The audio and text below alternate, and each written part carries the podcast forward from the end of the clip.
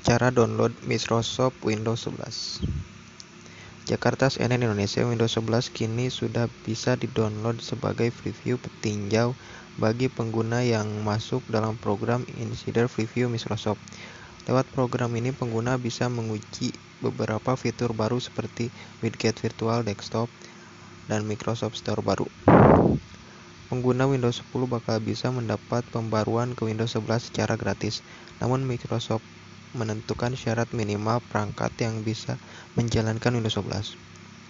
Untuk mengecek apakah perangkat pengguna memenuhi spesifikasi minimal Windows 11, dapat dilakukan dengan mengunduh aplikasi VC Health Check di situs Microsoft ini.